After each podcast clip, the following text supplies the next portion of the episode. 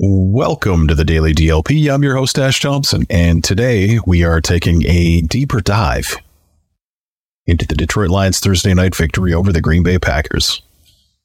Let's get it on. Lions fans, it's time for the podcast you've been waiting for.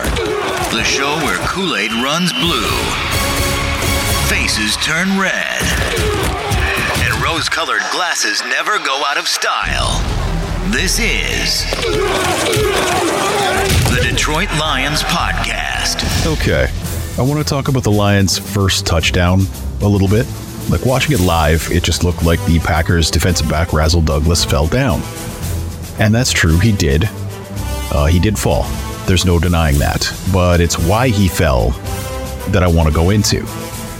Because Ben Johnson made him fall. And I know that sounds insane. Like, you're watching or listening to this right now and saying, I'm nuts. How can a coach make a player fall mid game unless it's like a Mike Tomlin on the sideline throwing the leg out to trip a kick returner kind of thing? But I'm going to tell you how right now. On the play, the Lions run an extremely tight formation with an empty backfield, with Jahmyr Gibbs as the widest receiver and both tight ends, all of those on the right side, away from where they're going to go with the ball on that side also just so we know this if you're watching replays of it later they ran a set of patterns that later in the year is going to result in a giant game to brock wright in the second green bay game. I'm just calling that right now. But the packers are lined up in their four man line two deep safety shell defense that i was talking about last week in the, the preview of what their defense does. That's what they were lined up in pre-snap. Now to the left side st brown is out wide but not that wide and David Montgomery's in the slot. And the Lions run what on the surface looks like it's going to be a pick play to spring Montgomery free. St. Brown runs interference with Quay Walker, who has Montgomery in one on one. And Montgomery is just running like a one yard out route. That's that's what you would usually be trying to complete on this play. Is basically just St. Brown kind of gets in the way and then shimmies out of the way and, and Montgomery gets the ball and, and goes for, you know, like 10, 15 yards, something like that. That's also going to get a huge gain for the Lions at some point because uh, it's a very well designed play in that particular regard against certain coverages. Uh, they've done that play a few times because the corner tends to try to switch over to Montgomery. And the Lions have used that tendency in the past to have St. Brown just do a really bad job of preventing Quay Walker from getting out of the way or from getting in his way, I should say, which leaves because the corner has come off and kind of gone over to the running back, it leaves Amon-Ra St. Brown open for a couple steps at the very least. What Rasul Douglas knows that the Lions know that they can use this play to, to bait the corner. So instead of that, what he does is he jumps Amon-Ra St. Brown's route. Like if Jared Goff throws that ball that's a pick six. And Jared Goff cocks his arm back. Douglas is prepared, closes on St. Brown like he's been shot out of a cannon. But our story does not end with a pick six, as we are all aware. What St. Brown does instead is a quick spin after Rasul Douglas has committed to jumping the route, and he takes off toward the corner of the end zone. Douglas is so shocked that he falls down uh, trying to turn around and, and, and chase his man. St. Brown heads into the end zone uncontested. And they knew Rasul Douglas was going to do that because he tried to do it last year, and Ben Johnson caught that. So when people say that the Lions are a very well coached team, that's the kind of thing that they're talking about. That's how Ben Johnson built his offense. There's that first wrinkle of, okay, we're going to run a pick play to St where St. Brown basically stops someone from covering the running back, and that'll go for 10 yards. And then teams will adjust to that and they'll know that that's coming. So we're going to start having him do like a, a, not particularly good job of doing the pick. So that'll leave him open for a 10 or 15 yard gain in the middle of the field. But now teams are adjusting to that again. Okay, cool. So you have your corner jumping that route now. Awesome. He's just going to turn and go a different direction and be wide open for a touchdown. And the thing is, the second anyone adjusts to that, David Montgomery's open for the original play again, and they can just dump it there for 10 or 15 yards. That is the beauty of the design of that particular play from Ben Johnson. And then there's the whole thing with the backside stuff that is just beautiful. It's two deep routes, and Brock Wright just runs out to the sideline. So basically, you have two potential blockers, and Brock Wright catching what amounts to like kind of an almost screen pass with two blockers running out in front of him and nobody else out there. That would have been a first down as well. Uh, and it, yeah, that's that's the particular play that I thought illustrates what is so amazing about this offense under Ben Johnson in this particular game. I'm not doing a lot of stats in this one. I'm just tired of saying just numbers all the time. So I'm just going to go over some of the schematic things that uh, the Lions did in this game. That was the reason that they were up so much so fast. Immediately following that touchdown, the Packers came out in their heavy personnel to open the next drive, and the Lions opened in what's called a 4 3 underlook. And the reason I want to talk about this is because I think there's a lot of confusion about what this is, because it looks like Jack Campbell is an edge. And he's not a pass rusher in this formation. He's standing there like it's a 3 4 defense. Like that's what it looks like with him as one of the two edges. But if you look at where the defensive linemen are placed, there is in this case, it was Buggs is the one technique, or just slightly off to the side of the center. Then Alim McNeil was in the three technique, or basically just shading the guard on the outside, so he's kind of in that gap between the guard and the tackle. And then John Cominsky is to Buggs' side, head up on the right tackle. And then basically out wide is Aidan Hutchinson, which is always good when Aidan Hutchinson is out wide. But in this, uh, Campbell is not a pass rusher. That's not what he's there for. That's not the intent of this. Like there's consternation about him coming up on their play, but like on this play, for example, the Lions got a sack, and the reason is because of where Jack Campbell was. He's not rushing the passer.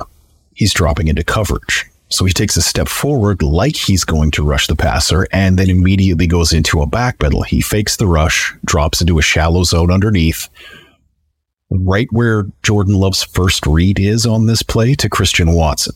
Love is staring Watson down immediately, and there's a six foot five Jack Campbell problem staring him in the face, stopping him from going anywhere with the ball. This alignment also messes with the protection package from Green Bay because John Cominsky is lined up head on with the Packers right tackle. But because Campbell is out there, they have to prepare for Cominsky to go inside and the, basically the guard is thinking that's my guy. I'm going to have him, and I'm just going to have to pass protect that. But Cominsky rushes to the outside because Campbell is not pass rushing, and then there's a guard just standing there doing nothing in space, basically. So then Ali McNeil splits the guard and tackle on his side, and Isaiah Buggs has way more space than you ever want to leave most centers. Like Lions fans have pretty much perpetually been kind of spoiled in that we've had centers who could handle space pretty well from like Dom Raiola on, pretty much. Uh, most centers can't do that. Like they get a gap on either side of them and they're just meat. And that's exactly what happened here as Buggs pushed his guy up a little bit, threw him off to the side, and good to go. Sack for Buggs. And Love had to hold on to the ball because of where Jack Campbell was placed and what zone he was dropping into. It's one of the five sacks on the night. Every once in a while they do blitz him, but he is a strong side, like a Sam linebacker, not an edge in this in terms of his actual role that he's doing. Uh, Jerry's first interception is another example of the Lions having done some great scouting this week. It's a play action fake. Again, they were trying to get Christian Watson the ball. They were trying to get him in the space between the linebackers and the safeties and using play action to create more space. But Alex Anzalone immediately sees what's happening and gets to his zone drop. That's how he gets to where he can tip the ball. Is they were expecting him to not be there effectively or to stick with the running back. Instead, he drops back to 10 yards off the line, gets his hand on the ball. Love who has not been really playing well at all this year, well, but has been bailed out by defenses that are not prepared for his mistakes. And I think that's over now. Like I think the Packers are in for a pretty rude awakening in terms of Packers fans and what they believe their quarterback has been up to this point, and now what they're going to see NFL teams do to that poor guy. Whether he'll respond or not, who knows? But the team, uh, the league has tape on him now, and that's the point where young quarterbacks show you whether they're going to sink or swim effectively. But either way, he tries to throw it into a gap that doesn't exist. He's throwing into triple coverage on this play uh, because Anzalone knows he needs to close that. So tip, interception, great play. And it happened because the defense knew exactly what was coming. Like, if you watch that film, watch what Tracy Walker does to Christian Watson and where he's getting him. He's right there where the ball was going to go, and he absolutely destroys him. Like Christian Watson was not catching this ball. This is I always refer to murder balls. That's what this one was. He Love threw him into a massive hit. Like in the 90s, that play ends with Christian Watson woozy on the sideline as Jordan Love gets yelled at by coaches for throwing the murder ball.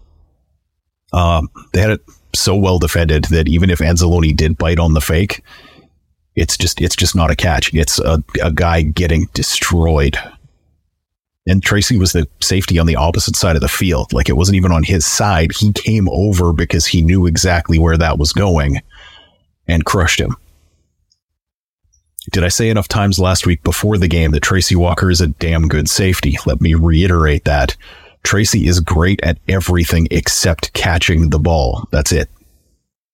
In every other way, prior to his injury, he was a Pro Bowler in terms of the caliber of his play and he seems to have just picked up exactly where he left off in that regard. Uh, another cool thing from the Lions defense that I would like everyone to watch for. Uh, it's something I've been seeing actually quite a bit in the NFL this year, uh, and and it kind of is the league's newest attempt to answer the question of how do we keep lighter personnel in that's more effective in the passing game for running downs, because the most effective time to pass is when they think you're going to run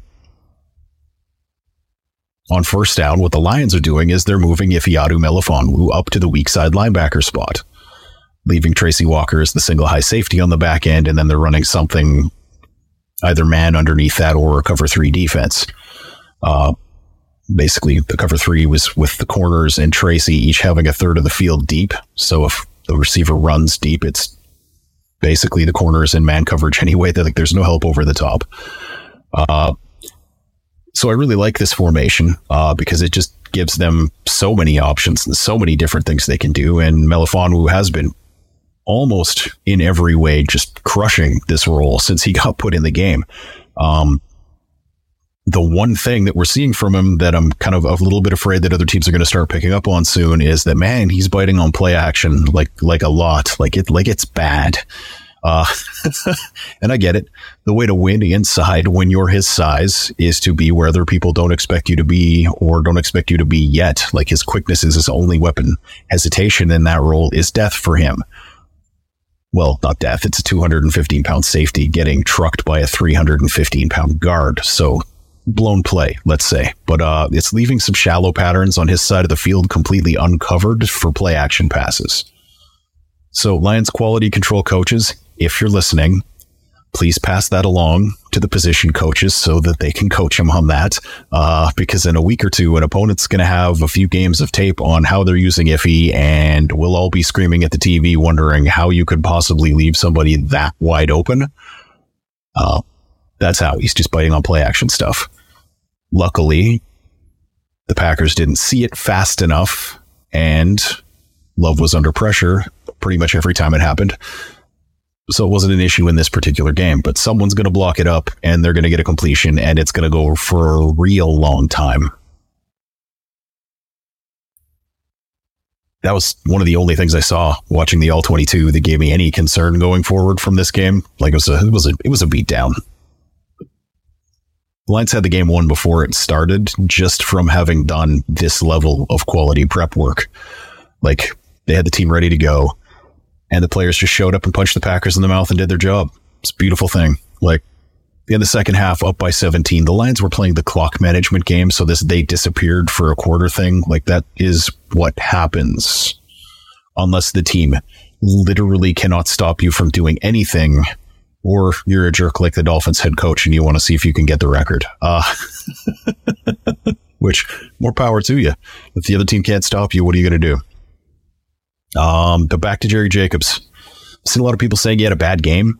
Uh, guy had four passes defended and two interceptions. That's not a bad game. Straight up. Uh, one last thing I'm going to talk about here is David Montgomery. Uh, because some folks are delusional about what the Lions should be doing, supposedly at the running back spot.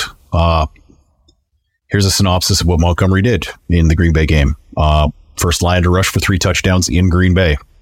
Period. End of sentence. Uh, first Lion to rush for 100 yards and three touchdowns at all in a game since James Stewart in the year 2000. Uh, first Lion to get 150 yards from scrimmage and three touchdowns since Kevin Smith, good old 34K in 2011. Joey Billy Sims is the only Lions player to rush for more than 65 in their first three games as a Lion. The last Lion to rush for a TD in their first three games was Barry Sanders in 1989. Montgomery was the first Lions back to rush for 65 plus yards and a TD in three straight games at all, let alone his first ones, uh, since Kevin Smith in the 2008 winless season. Uh, David Montgomery is getting the most carries because David Montgomery deserves the most carries.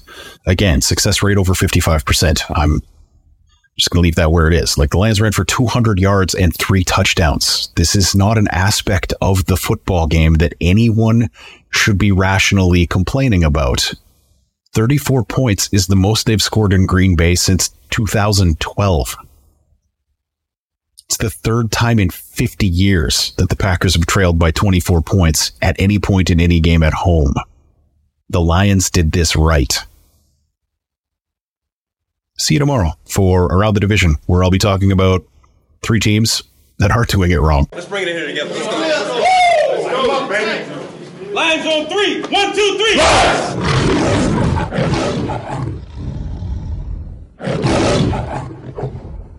You've had enough of that shit.